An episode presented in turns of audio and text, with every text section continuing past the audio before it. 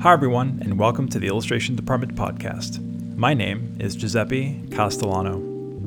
In this podcast, I talk to folks in illustration, graphic design, publishing, animation, and other creative fields about their beginnings, their successes, and the bumps and bruises they've experienced along the way. In this episode, I talk to illustrator and graphic designer Steve Simpson.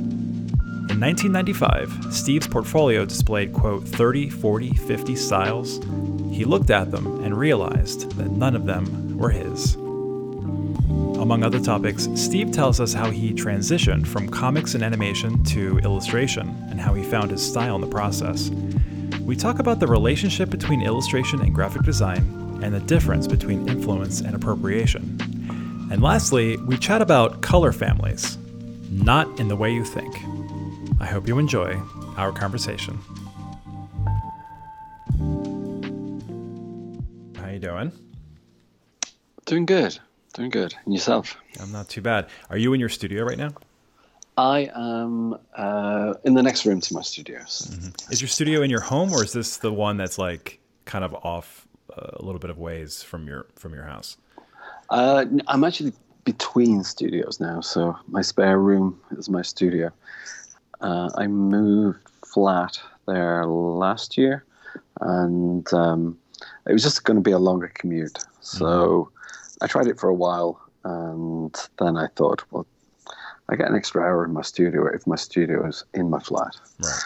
And so, yeah. so far it's been okay, but there was the danger of. Uh, I was talking to a friend of mine, and in a similar situation, and he said that uh, the guy in the corner shop became his best friend because he was the only guy that he saw on a regular basis.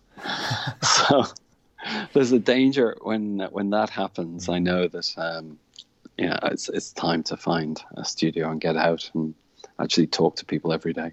Right. So is that what you're going to be doing at some point?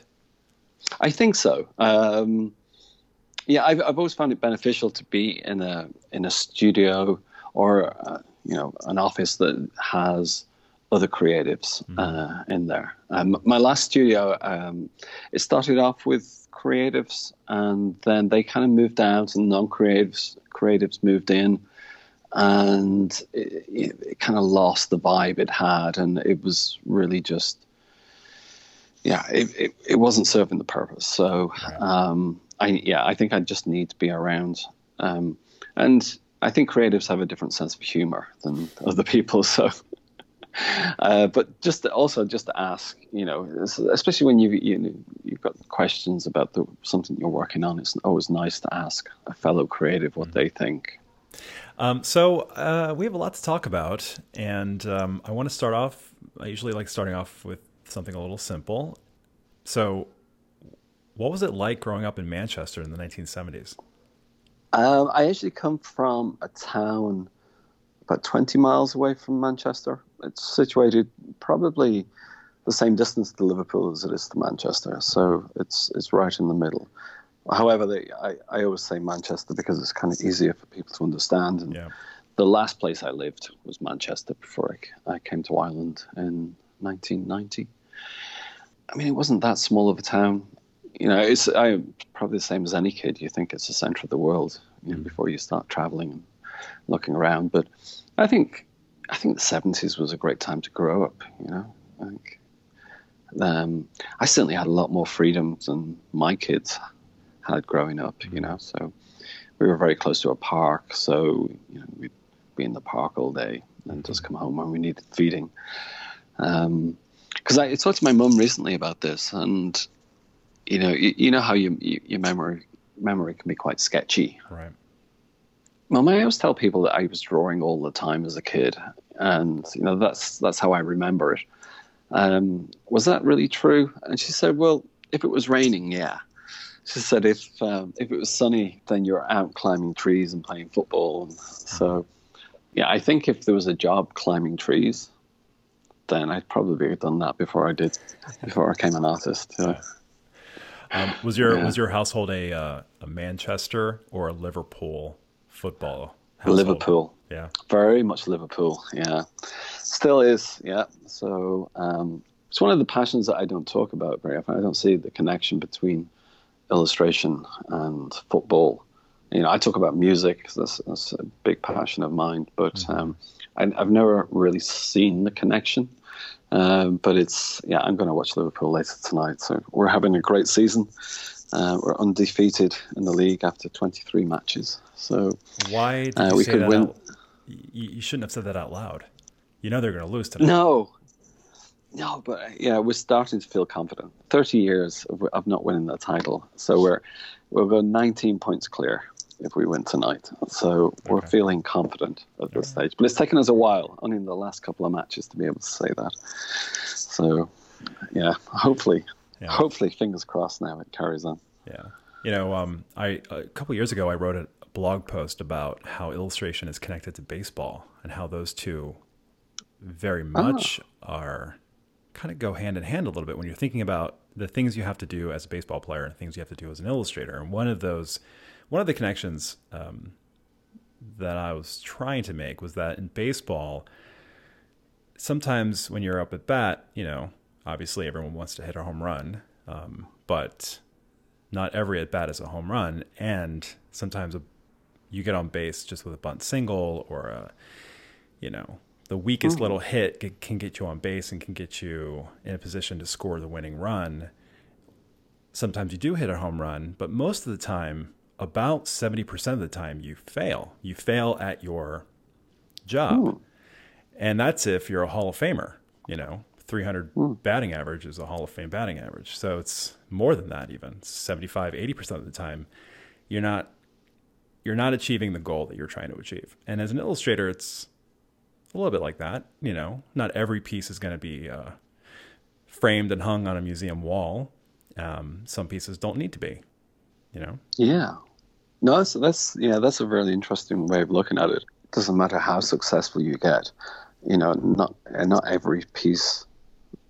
I, I think you see you, the the biggest difference, obviously, is that as an illustrator, you're working for clients and ultimately marketing people in many cases, especially in, my work. Um, and you know, sometimes what you want to do is not exactly what they want or exactly what they need.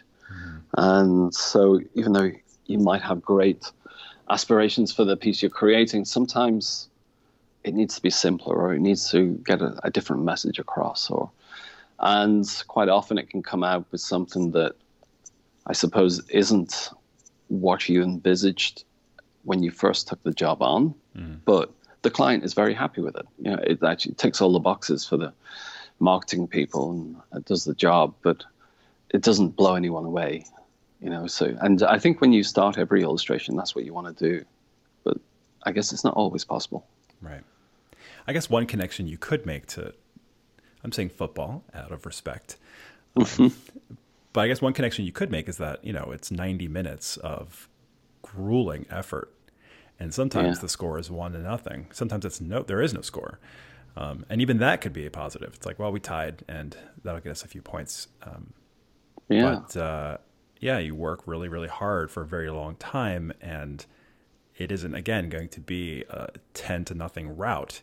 It could very well just be one one to nothing, and your effort could very well have just been, well, it wasn't for me. I could, you know, like as a defender, you did your job.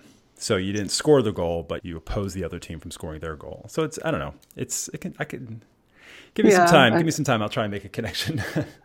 yeah, no, I think I've got a better one.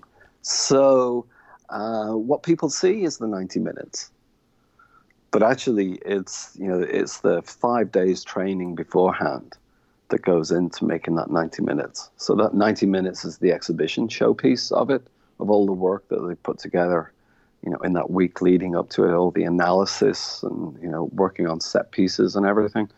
And I suppose you can work that into illustration. So you quite often don't see all the, you know, the, the drawing that goes on beforehand, the thinking that goes on beforehand, um, you know, the process. And I always think that you know, there's as much work happening before you start working on that final piece, you know, than there is actually going into that final piece. Yep. So that's a good maybe one. that that's a good one. Maybe. Mm-hmm. I'll get. I'll give you one more, and then we'll move on. on. um, I mean, I guess we could talk about it uh, for the entire hour or whatever. But um, I'll give you one more, and that is a lot of times, like especially the superstars. You know, it's like you know overnight successes. You know, it's like they came out of nowhere. Who who is this person? But that person was working on their craft for 10, 15 years before you even heard of who they were. So yeah. it's not like you don't just say, well, you know, I'm going to be a soccer player, and then you you have to work at it, and you have to. There's a lot going on to get to that point. Yeah, I suppose so, and and the money's the same, isn't it? I mean, hundred thousand a week. Yeah, yeah, there you go. Players. Yeah, yeah, that's about right. Exactly. I wish. Yeah, hundred thousand frustrations a week is if you're going by that currency. Um, so as far as okay, well, let's talk about you working up to where you currently are. So you studied technical illustration. Yeah. At a school. What school was it? So the school was just a local school, and you know it was just uh, ten minutes walk from where I lived. It was called um, the Mid Cheshire College uh, of Further Education. Um, so it was, you know, the first two years were spent there, and when the course started, it was called technical graphics, and then midway through it, it changed to technical illustration. It, it was the same thing. Um, and then I went on, went to Portsmouth College of Art, which later became Portsmouth University, mm-hmm. and I started two more years that would have given me a degree, but I, I never finished that because I started work instead.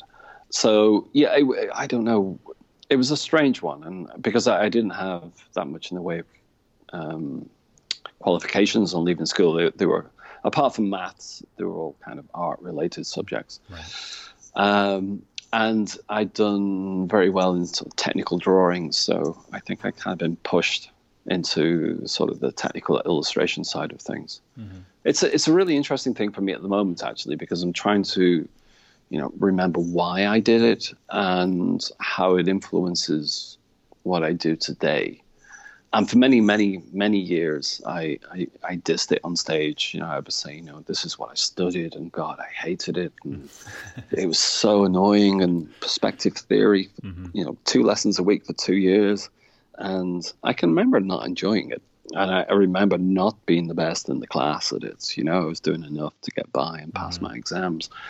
But you know, there was so much theory involved, and the reason I got into it was, you know, firstly there was uh, during that period there was a lot of airbrush illustration around at the time. It, there was lots of ladies with you know, mirror sunglasses um, with palm trees yep. reflected in them. You probably remember them, oh, and mm-hmm. uh, chrome cars. You know, so it's all this, you know, reflections and things like that. So that was hugely popular, and as as an art form, I think. And so I thought, well, yeah, I'd like to learn to airbrush. That looks really cool. And we, you know, you have to remember this is all pre-digital, so um, it, you know, it was it was you know manual, uh, sort of using an airbrush and that sort of thing. And yep. also, I think the way it was sold to me was that you know the the technical illustrator back in that period, so leading up to the 80s, was probably the most um, commissioned mm-hmm. illustrator. There was so much work around. You know, if we if we take put aside editorial and children's books, you know, all sort of advertisements, whether it was um, a cereal box or a car or a can of oil, they they were all illustrated. They were re-illustrated because mm-hmm. I, wow, I'm not. The, the printing process wasn't as you know that great for you know reproducing photographs. It was much better to do illustrations. It was probably cheaper too for the yeah. like, advertising firms and magazines. Yeah. So absolutely everything was uh, illustrated, um, and so it was kind of almost guaranteed work. You know, if you finish this. Um, but there was also this very technical side to it as well, which was um, you know, the exploded views of car engines, um, which that was the bit I really didn't like. Yeah. Uh, you know, where you had to, you know, every nut on the engine had to have the right amount of threads on it and the right highlights and the right shadow and mm-hmm. and everything on it. So it was incredibly technical for something that was done by hand. And the only piece of reference you had was a blueprint to work from. So um, there was a huge amount of work. So that, that was probably the side I didn't like very much. The reason I got into it was probably financial, thinking, yeah, well, I, I can make money doing this, and you know, it's still kind of art. Mm-hmm. Um, um, but sort of going forward and how it um, influenced what I do, uh, I think it's still there. I think you know within my work there is still this. Um, you know, if if I'm drawing a wheel on something, then it will it'll be a wonky wheel, but it would work. You know, so you know, um, it would have the, you know be connected at the right place. You know, everything about it, the spokes and everything, they would be correct, but wonky, right. and maybe abbreviated. So it's you know, I still have that need to make sure that you know when I'm drawing something, I, am almost um, building it. Right. Um, so I, I think it still has an influence on the way I work today, and it's, it's I think it's very, very much a part of my style. Right. So but, I don't think anything's wasted. Yeah, and I can see that. It's like you're taking the subject and then just breaking it down into its elements, and then reconfiguring it and expressing mm. it. I mean, stylistically, it's definitely different than um, comparing the two styles from what you're doing now to what you're doing then. But um, yeah, no, I can certainly see there's similarity, similarities there for sure. But you left. You didn't finish that school mm. either, and you got a job. No. I got a job. Yeah. At, I was 19. Uh, and it is it wasn't just any job. You weren't you weren't a, a barista or anything. You, you no. got a job at Cosgrove Hall, Hall Films. Yeah. And I read that your first day you painted seconds worth of cels for the cartoon True. Danger Mouse. Yeah. What year was this? 87? Uh, this 86? Uh, th- this was around 85 because I, I, I, started college in 82. So this was 85. Okay. Um, so I was 19. Um, and yeah, it was amazing. I mean, one of the funny stories was the first day some some kid had dropped an autograph book into reception, and it got pa- and he wanted autographs of everybody who worked there, and it got passed through the studios, and I got to sign my signature in this kid's autograph book. I thought, wow, this is incredible. Yeah, it was a dream job, and the you know the reason for leaving uh, college, leaving school, uh, really was that you could see the computer was on its way uh, you could see that um, AutoCAD uh, or CAD, um, computer aided design or computer aided drawing was mm-hmm. coming along. And you could see that was going to replace. And you could also see the college gearing up to change their course mm-hmm. to be more um, digital and computer. But we weren't getting that. So that we knew that if we finished that course, we'd probably be the last uh, year to study it sort right. of traditionally. Right. And as such, it was, you know, we, we, were kind of redundant before we left. So it, it, I didn't see a future in finishing it. Right. Um, and then it was like, I wasn't sure whether having a qualification would be useful for any of the jobs that I was hoping to do in the future. Right. So it, it, seemed like an easy easy decision to take. It. I mean, one, it was an amazing job. Yeah, it was. I'd say. It had opportunities for me to learn more there. Uh, within uh, it was a small com- small-ish company. It was big for an animation company, so I think there were about 120 people working in there. They were based out of Manchester, right? Yeah, so they were. So I mean, again, it wasn't that far from home no. as well. So, yeah. what else did you do um, there? Um, there was another series called Duckula. I don't know mm-hmm. if, if, that made it to the States. Uh, we worked on a feature film for the BFG Roald Dahl's.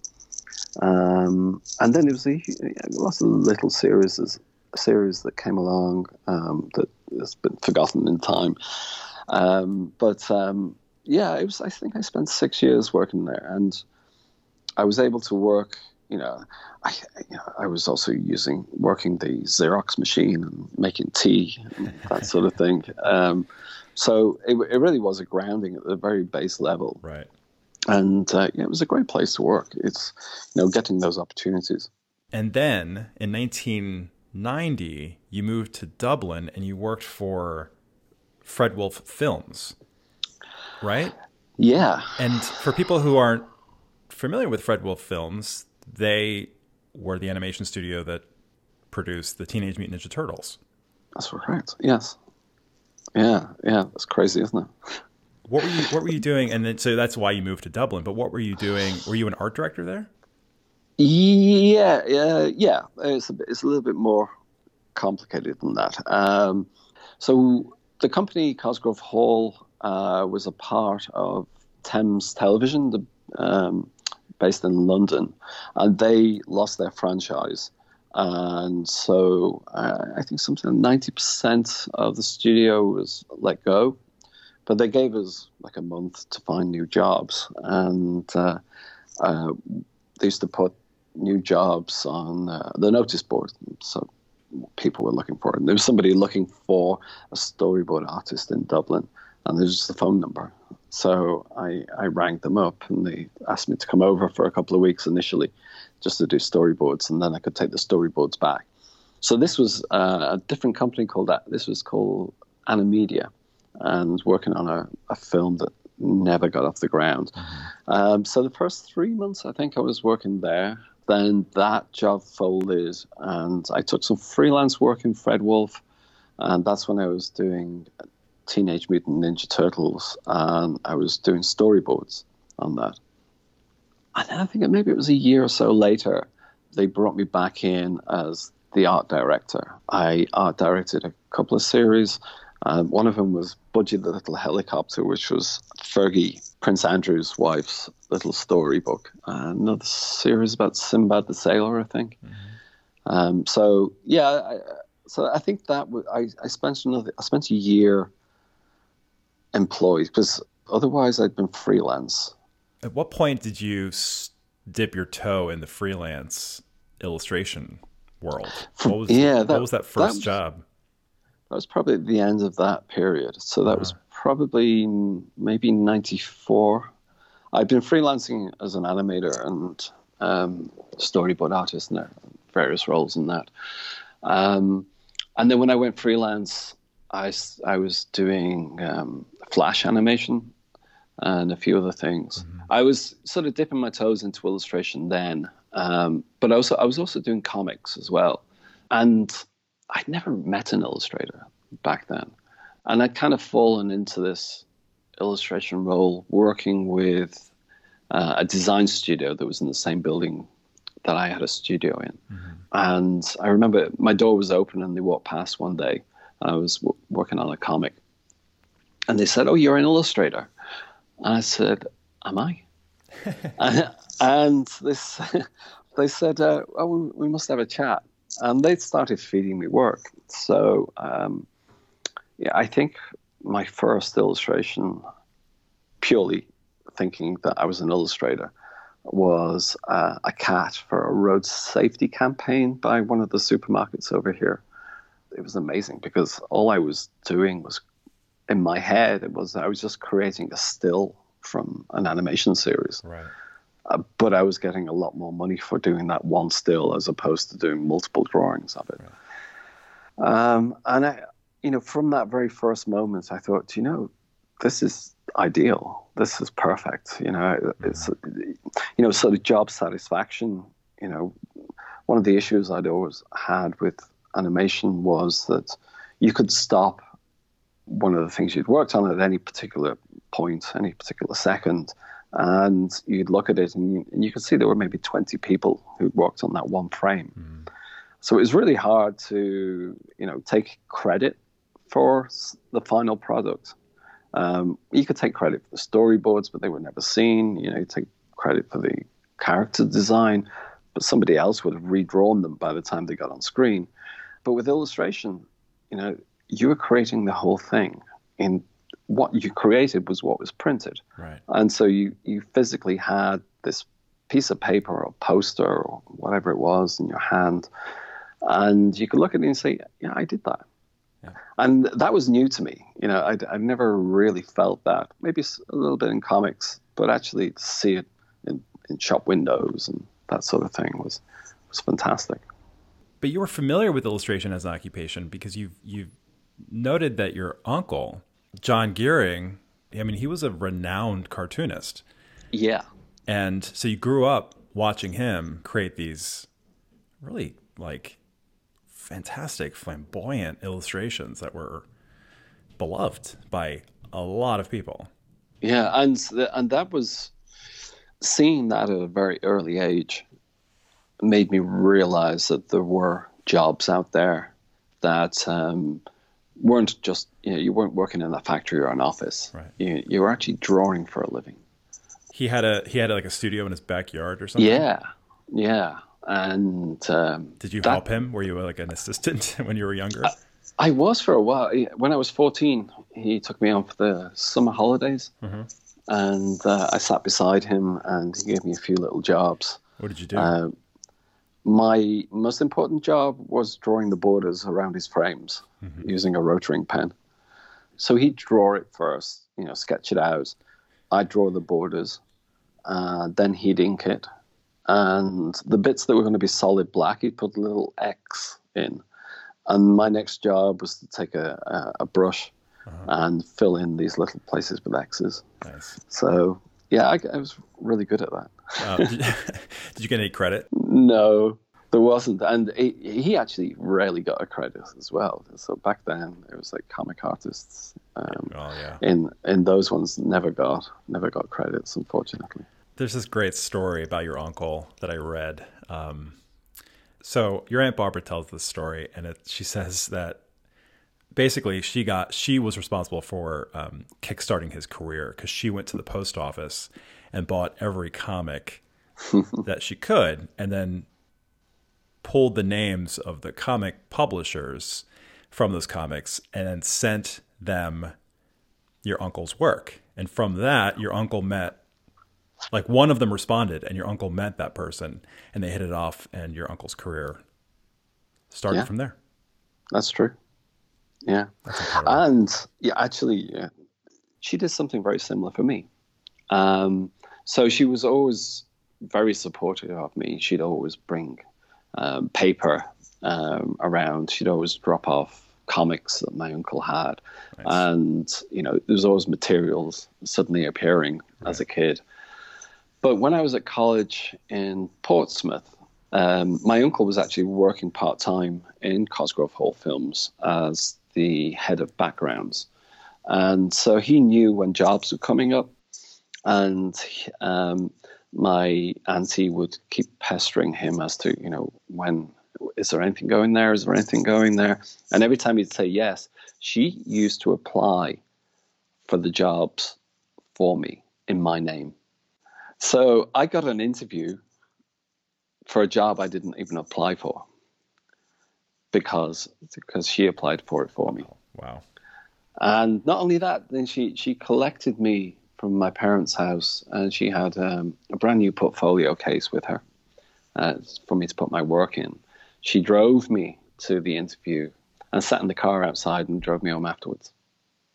So yeah, she was a huge, huge um, supporter and influence, and yeah. why do you think she Yeah. did that Um, no, I don't know. I mean, she she was just a very passionate woman with those things. You know, great. She- if I think you know because I'd spent you know I was six when my uncle got his first strip. When my auntie did, you know, went to the post office, did all that, and so I was at an age to understand, you know, comics, and you know, it made as big of an impression on me then as perhaps it did on him getting it. You know, it was from a very early age. It was like, wow, you know, that's that's what I want to do, and you know, and I spent, you know, the, the next ten years drawing, trying to impress my uncle. You know, so we would meet at a family gathering on a Saturday evening at my uh, my granny's house, and I would bring my sketches every week.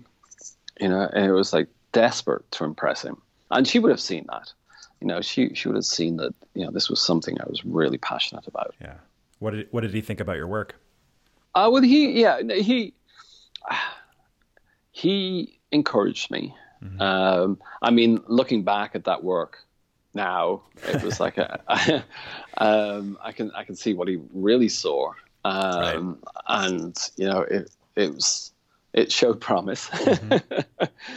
um, but um, I, I think you know he encouraged me. Uh, but I don't think he encouraged me as much as my auntie did. Right. So, so starting off, I read that you faced a pretty big hurdle kind of early on. You said that you initially had, when you were putting your portfolio together, you looked at it and to you it seemed like you had 30, 40, or 50 mm. different styles and that, quote, none of them were yours. What, sure. how did you work through that? Mm. And the reason I ask that is because this is a very common concern. And hurdle for a lot of different illustrators. Folks want to work uh, differently. They want to express themselves uh, in different directions, artistically and visually. And there's a lot of conflicting advice out there about, you know, you need one style, you need more than one style. You'll confuse art directors. You won't confuse art directors. For the record, I'm in the create art however many different styles you want to create art. It doesn't, it won't confuse art directors if you keep it organized. Mm. But how did you get through going from thinking you had 30, 40, 50 styles to to something that you felt like was a portfolio worth sending around? Firstly, you got to you have to understand why I had that many styles. Um, there's a couple of reasons for it. I mean, firstly, it was maybe five years I was working in the industry before I met another illustrator. Um, I just, I mean, this is you know, pre Google, and uh, you know, pre-websites, and we started. It was when we started to get chat rooms. Mm-hmm. Uh, that's when I started to be in contact with illustrators. So I'd never had that conversation. Um, you know, obviously we read books and that sort of thing. Uh, but the reason I had so many styles was because I'd worked in comics and animation, and you know, if every six months working on working in an animation studio and you switch to an, another uh, TV series, then there was a new style. Right. It was, you know, it was a new uh, model sheets to follow, and even in comics, there was a certain style that you had to do. I also worked with Disney for a while, sort of, bef- sort of while I was doing the comics thing, sort of while I was still doing the animation thing, and very much had to work in the Disney style.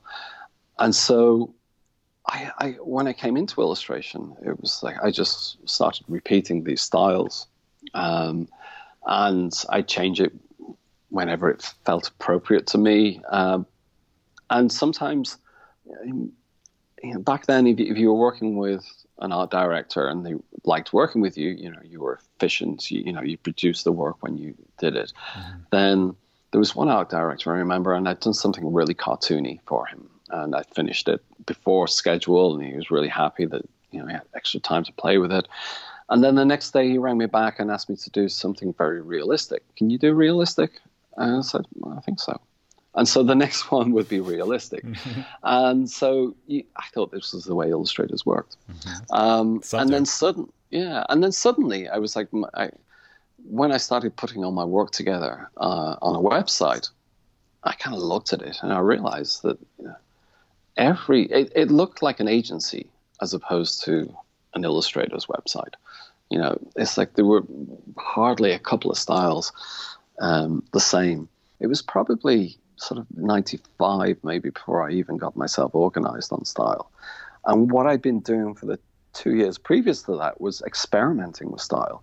You know, I'd met other illustrators and I, you know, I started researching into, you know, other illustrators from the past. You know, mm. started looking at Jim Flora. I think Jim Flora was a really great example yeah. because, you know, what one of the things I'd always been taught to do was to draw characters with really good silhouettes, yep. uh, and and that's a comic and an animation thing. And when I saw Jim Flora's work, I thought, oh, yeah, he's got really great silhouettes. You know, it's just like that's something that I find uh, I can relate to. Yeah. You know, so that's something I can bring back from mine. And so I've been experimenting with so many different styles, trying to find that style where, um, you know, uh, clients would come to me and say, "Yeah, wow, that's it. That's you know, we really love that style.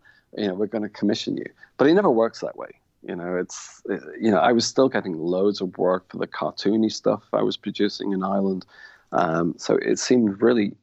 It was the, the biggest decision for me was: do I give up on this lucrative cartoony stuff and you know try to find my own style or you know, do I just carry on with what I'm doing and you know continue to make a good living Mm-hmm. producing that? And I thought, no, I, I, what I really want to do is create a style where people look at it and they say that's Steve Simpson, and I just wasn't sure how to do that. Um, the little piece of information I got uh, that that changed everything for me was at one of the Icon conferences in Pasadena. Mhm. That must have been around 95, 96 maybe. And I can't remember who said it, but somebody said, do what you love. That, that was their little piece of advice as far as style goes. And for them, it meant that, you know, your style should be a mix of your influences and the things that you really like, you know, the things that you look at. Um, and I kind of went away from that. And it, for me, it felt like I was going to create this book. I had to create this bucket full of all the things I really liked. And um, I'm sorry, my my door buzzer has just gone here. So can, we, can we just hold that one for Yeah, a yeah, second? definitely. The um, I, I, I was expecting someone to come a bit later. One second. Sorry, did a stamp for the post office here, and they were just dropping off. Um, they they went to the trouble of framing the stamp for me, and uh, The post just office dropped did? it round. Yeah, uh, the the stamp design department in the Oh, post office. Awesome. It's very nice of them. Excellent. I get my breath back first as well. so, so what I did was I I decided the best way for me to move forward from, you know, all these different styles I have to creating, you know, my style Mhm. was really to go out and to search the web and, you know, find things that I really like. And I started with things I knew I'd liked. So, you know, there was Jim Flora, who I'd already come across. And then there was Klein, David Klein. Um, he did the TWA posters um, back in the sort of 50s and 60s. Yeah, so I really like that. So we put that in, in my bucket. And then I, you know, I realized that um, the arts and crafts movement was something I really liked. Um, so much graphic design in that. You know, William Morris, who was so William Morris was someone I'd been aware of since I was, you know, 12 or 13, and but I, I never saw the relationship between what he did and what I was doing as an illustrator. And I started to re-look at all these things and and try to find the relationship between you know what I'd studied, um, you know the animation I'd done, the storytelling within that, storytelling within comics, all these different styles, and try to just pull it apart and, and think, well, you know, I really like this. I really like sort of, uh, the arts and crafts, the patterns. I, I really like um, uh, um, uh, folk art. You know, what is it about folk art that I like? And so I, I, I started coming up with something that was kind of a mixture of all these different things. Right. Um, it started feeling right. You know, it started feeling like you know this was something that uh, represented me. I think the the biggest thing for me personally was this crossover between illustration and graphic design, and I've been doing some work as a graphic designer as well as an illustrator, and I'd had so many problems trying to get my illustrations to fit in with my graphic design work. You know, the two of them always felt like they were disjointed. They didn't quite click together. It was uh, like I was using two different styles again. I discovered this guy, William Addison Dwiggins. Have you ever heard of this guy? I haven't. Okay, so he um, he was an illustrator who also uh, worked as a designer and typographer. And in the 1920s, he coined the term graphic design to describe when he was sort of mixing illustration in with his uh, typography. And before that, it was just illustration, you know, artwork. And the term graphic designer didn't come into general use until after the Second World War, so mid 1940s. Illustration and graphic design aren't different things. you know, fundamentally they come from the same place. Mm-hmm.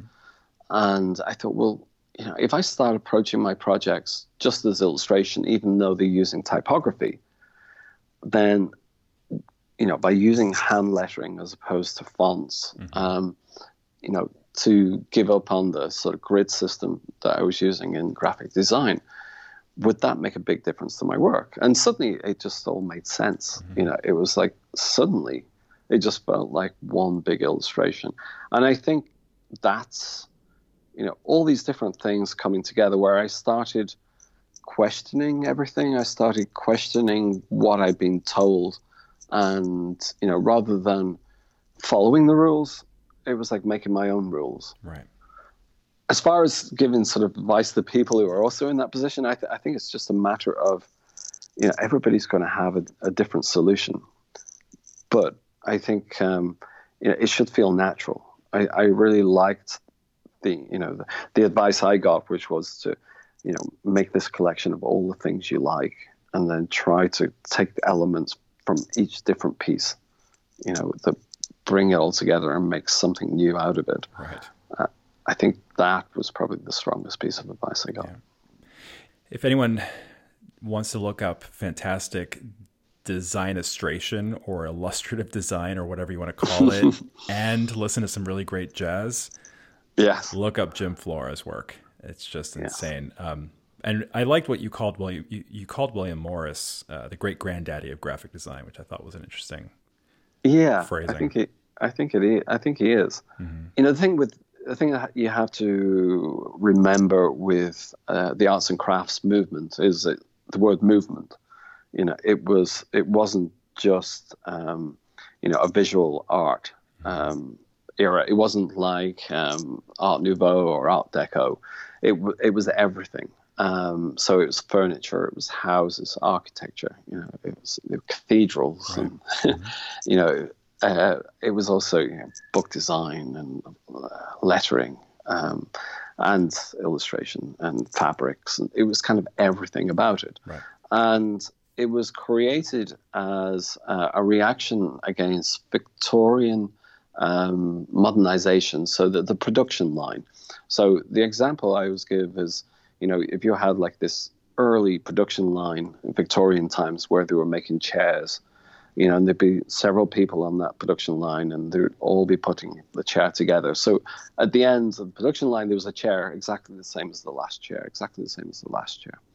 And so the and Crafts was, you know, was very much against that. It, they they thought it should be, you know, hand created. It, every piece should be slightly different. It's the quirks, you know, of an individual working on each piece that makes it different and aesthetically, you know, it's beautiful. You know, there, you know, you think, you look at any of the examples from that period, and that's what they tried to push, and it's a really great idea, but unfortunately, it was also very expensive, mm-hmm. so they couldn't they couldn't compete with the production line, right. and so the reason it all fell apart was it, it became exclusive, and so in the end, it was only rich people who could afford it, and you know, it was very much a socialist movement, so. It, it you know, it, it kind of trips itself up in the end. Right. But the ideals are there for it. For sure.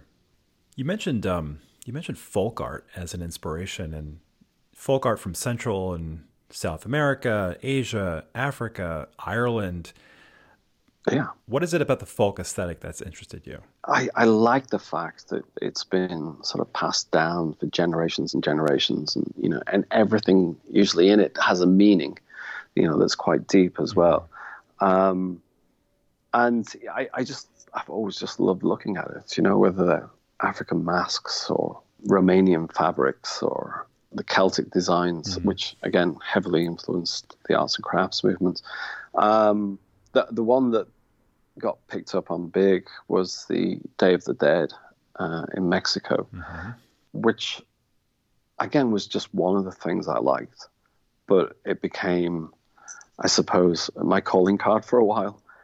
It's probably 10 years ago now that I first started using that within a range of hot sauces for Mic's Chilli. And that got a, a, a huge amount of attention. And then once once that happened, then I started getting commissioned to do more Day of the Dead stuff and more Day of the Dead stuff, and I was in danger of becoming sort of Day of the Dead man because that seemed to be all I was doing for a while.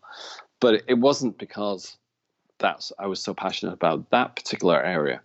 It was just the fact that that was the one that became very popular.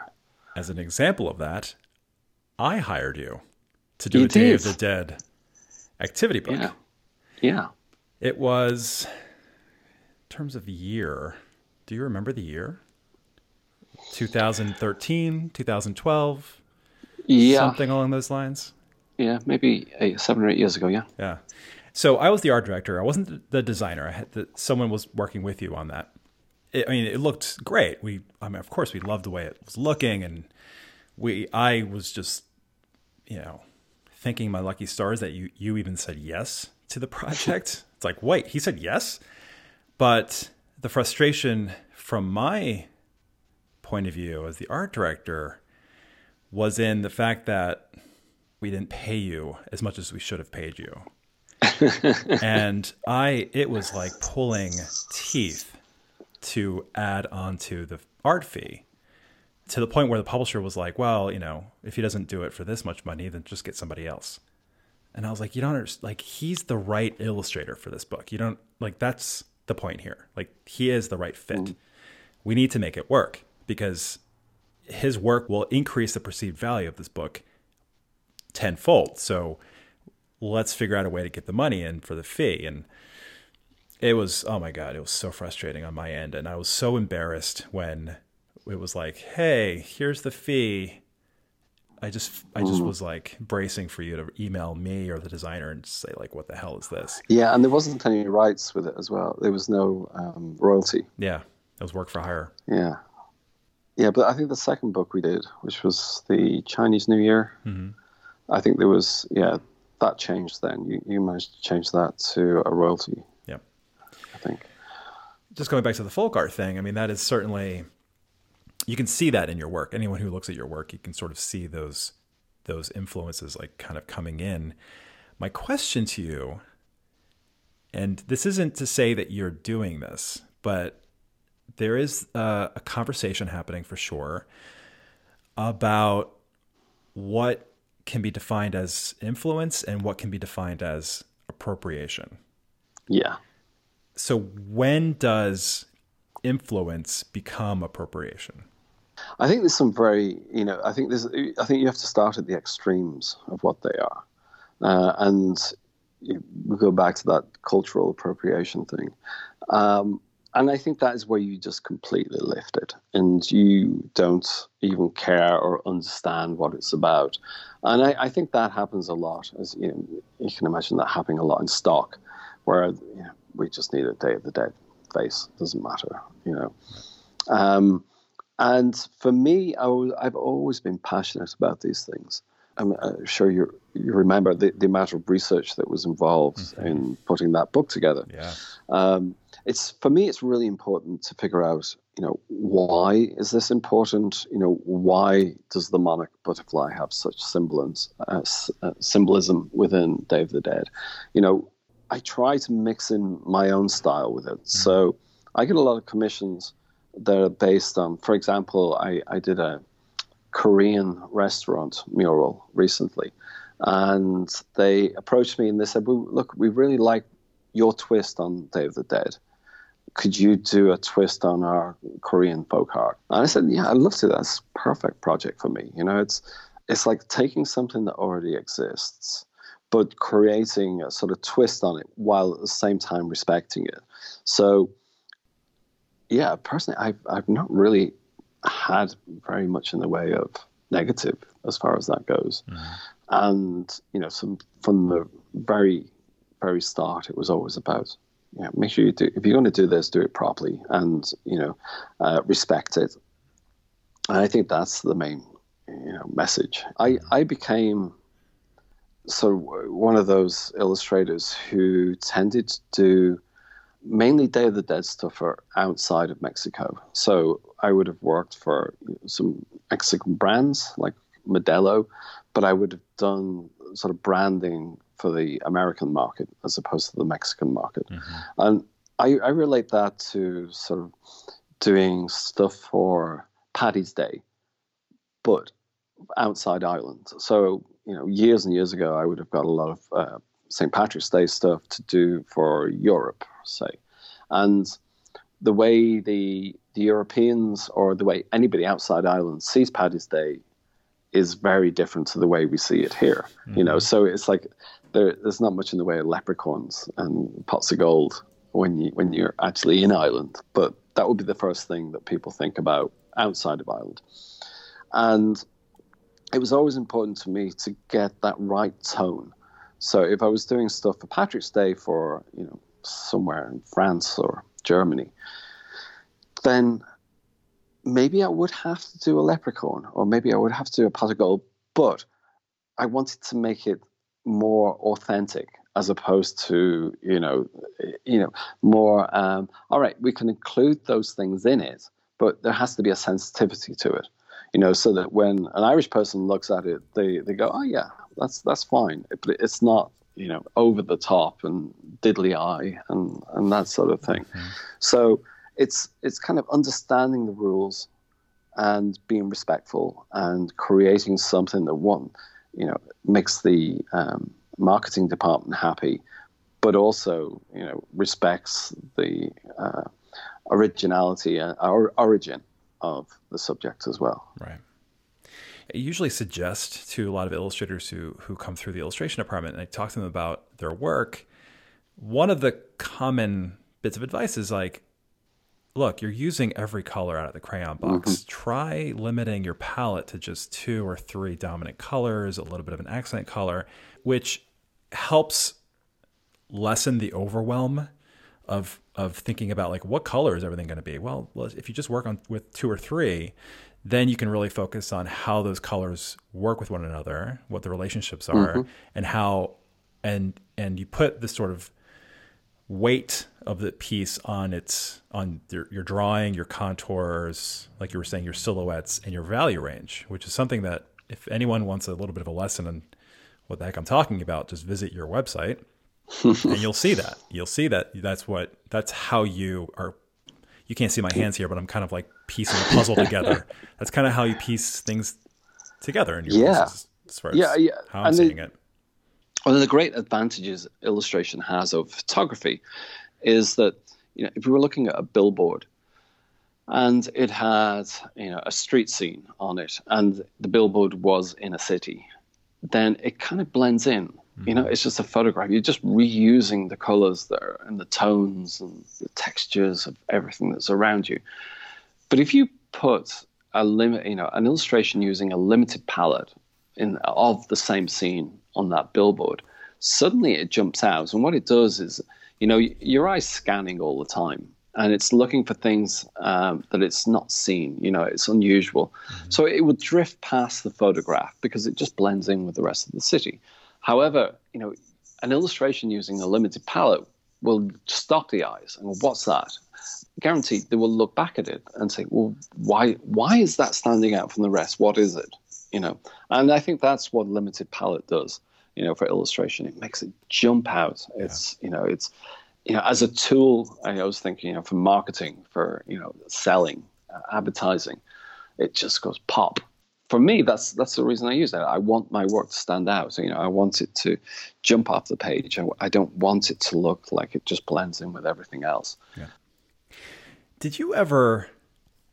Did you ever publish that picture book, understanding primary colors and their relationships? No, no. Oh my God! Please do. So there's this. So that I, the, one of the things I I love about the idea of that book. So there's this this picture book about the colors and their relationships, and you think like, oh, all right, yeah, that makes. But it's really about actual adult relationships. For example, you know, red is married to yellow, and then when yellow goes away to work, uh, Uncle Blue shows up, and then red has an affair with blue. How's yeah. that? How's that not published? Am I crazy? Am I thinking that is that like an unpublishable thing? Because I think it's brilliant. I, I don't think it's no. I, I really love it. I, I love the idea of it. Um, the problem is that that whole idea, which is I think it's twelve pitches, twelve or thirteen pitches, mm-hmm. came to me as just one chunk of an idea. and I'm not a writer. I can't. You know, I've I've had three publishers interested in it, but they've all said it's too short. It needs to be longer. Um, and I don't know how to do that. I keep looking at it, and my brain just grinds to a halt. It, it just refuses to go beyond oh my God. the twelve or thirteen pages. Um, we got to make it happen. And it's just, yeah, it's just, it's just, yeah, you know, it works on so many levels as, as far as you know the, exactly. the colors and, yeah. and, everything. So uh-huh. one day, one day, All I'll right. get that together. I think I just need to find the right partner to do it. It's, I don't think it's it can't be a solo project. All right, please do. And you have buyer, you have one buyer in me for sure, and I suspect you'll have many more. So I, I want to tie this up as much as I uh, love chatting with you about art and color theory and art history and all that fun stuff, uh, football. and I usually like ending by asking my guest for you know one last bit of advice for the person who's listening in on this conversation and your one last bit of advice that i've read was buy yourself a comfortable chair because you're going to be sitting in it for a very long time okay so what's your second uh, last bit of advice for the illustrators and everyone else listening in on this the chair used to be my favorite bit of advice to give because it's a real practical one. Um, but one. my my favorite piece of advice is not to take any advice seriously, apart from this piece of advice. And I I've never found another piece of advice that actually gets to the point of it more than that this particular one. And the point of it is, I I, I look back on my career and I was always one of those who would soak up anything that, you know, other people who I admired told me. And I I look back and, and every now and again I find little pieces of, of advice that have stuck with me that actually shouldn't have. And and um, you know, I'm I can't think of any examples at this minute, but there would be ways I draw things or the way I think about drawing things or, you know, overall idea on something. And it would just be a piece of advice that somebody gave me a long time ago who was probably referring to something more specific than my whole career, if you know what I mean. Yeah. Um, and so I kind of, I, yeah, I, I, I offer this advice is that, you know, any advice you're given, try to examine why you're being given it and try to remember that, you know, this could just be temporary advice and it could just be advice for the one thing you're working on. So, and then it, it may be coming from somebody that has you know a different idea of what, what it is you're trying to achieve. So I always question the advice you're given. You know, accept it, but question it. Um, so I think I think that's yeah, that's the best piece of advice you can get. To learn more about Steve, visit stevesimpson.com. If you enjoyed our conversation, please share it with your friends, subscribe to the podcast, and provide a positive rating and review. Become a patron by visiting patreon.com forward slash illustration DEPT.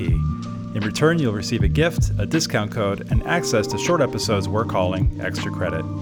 This podcast is produced by the Illustration Department, a global leader in online education for illustrators. Visit us at illustrationdept.com for class offerings, testimonials, the alumni showcase, the podcast show notes, our new forum, the bookshop, and more. Thank you so much for listening. Until next time.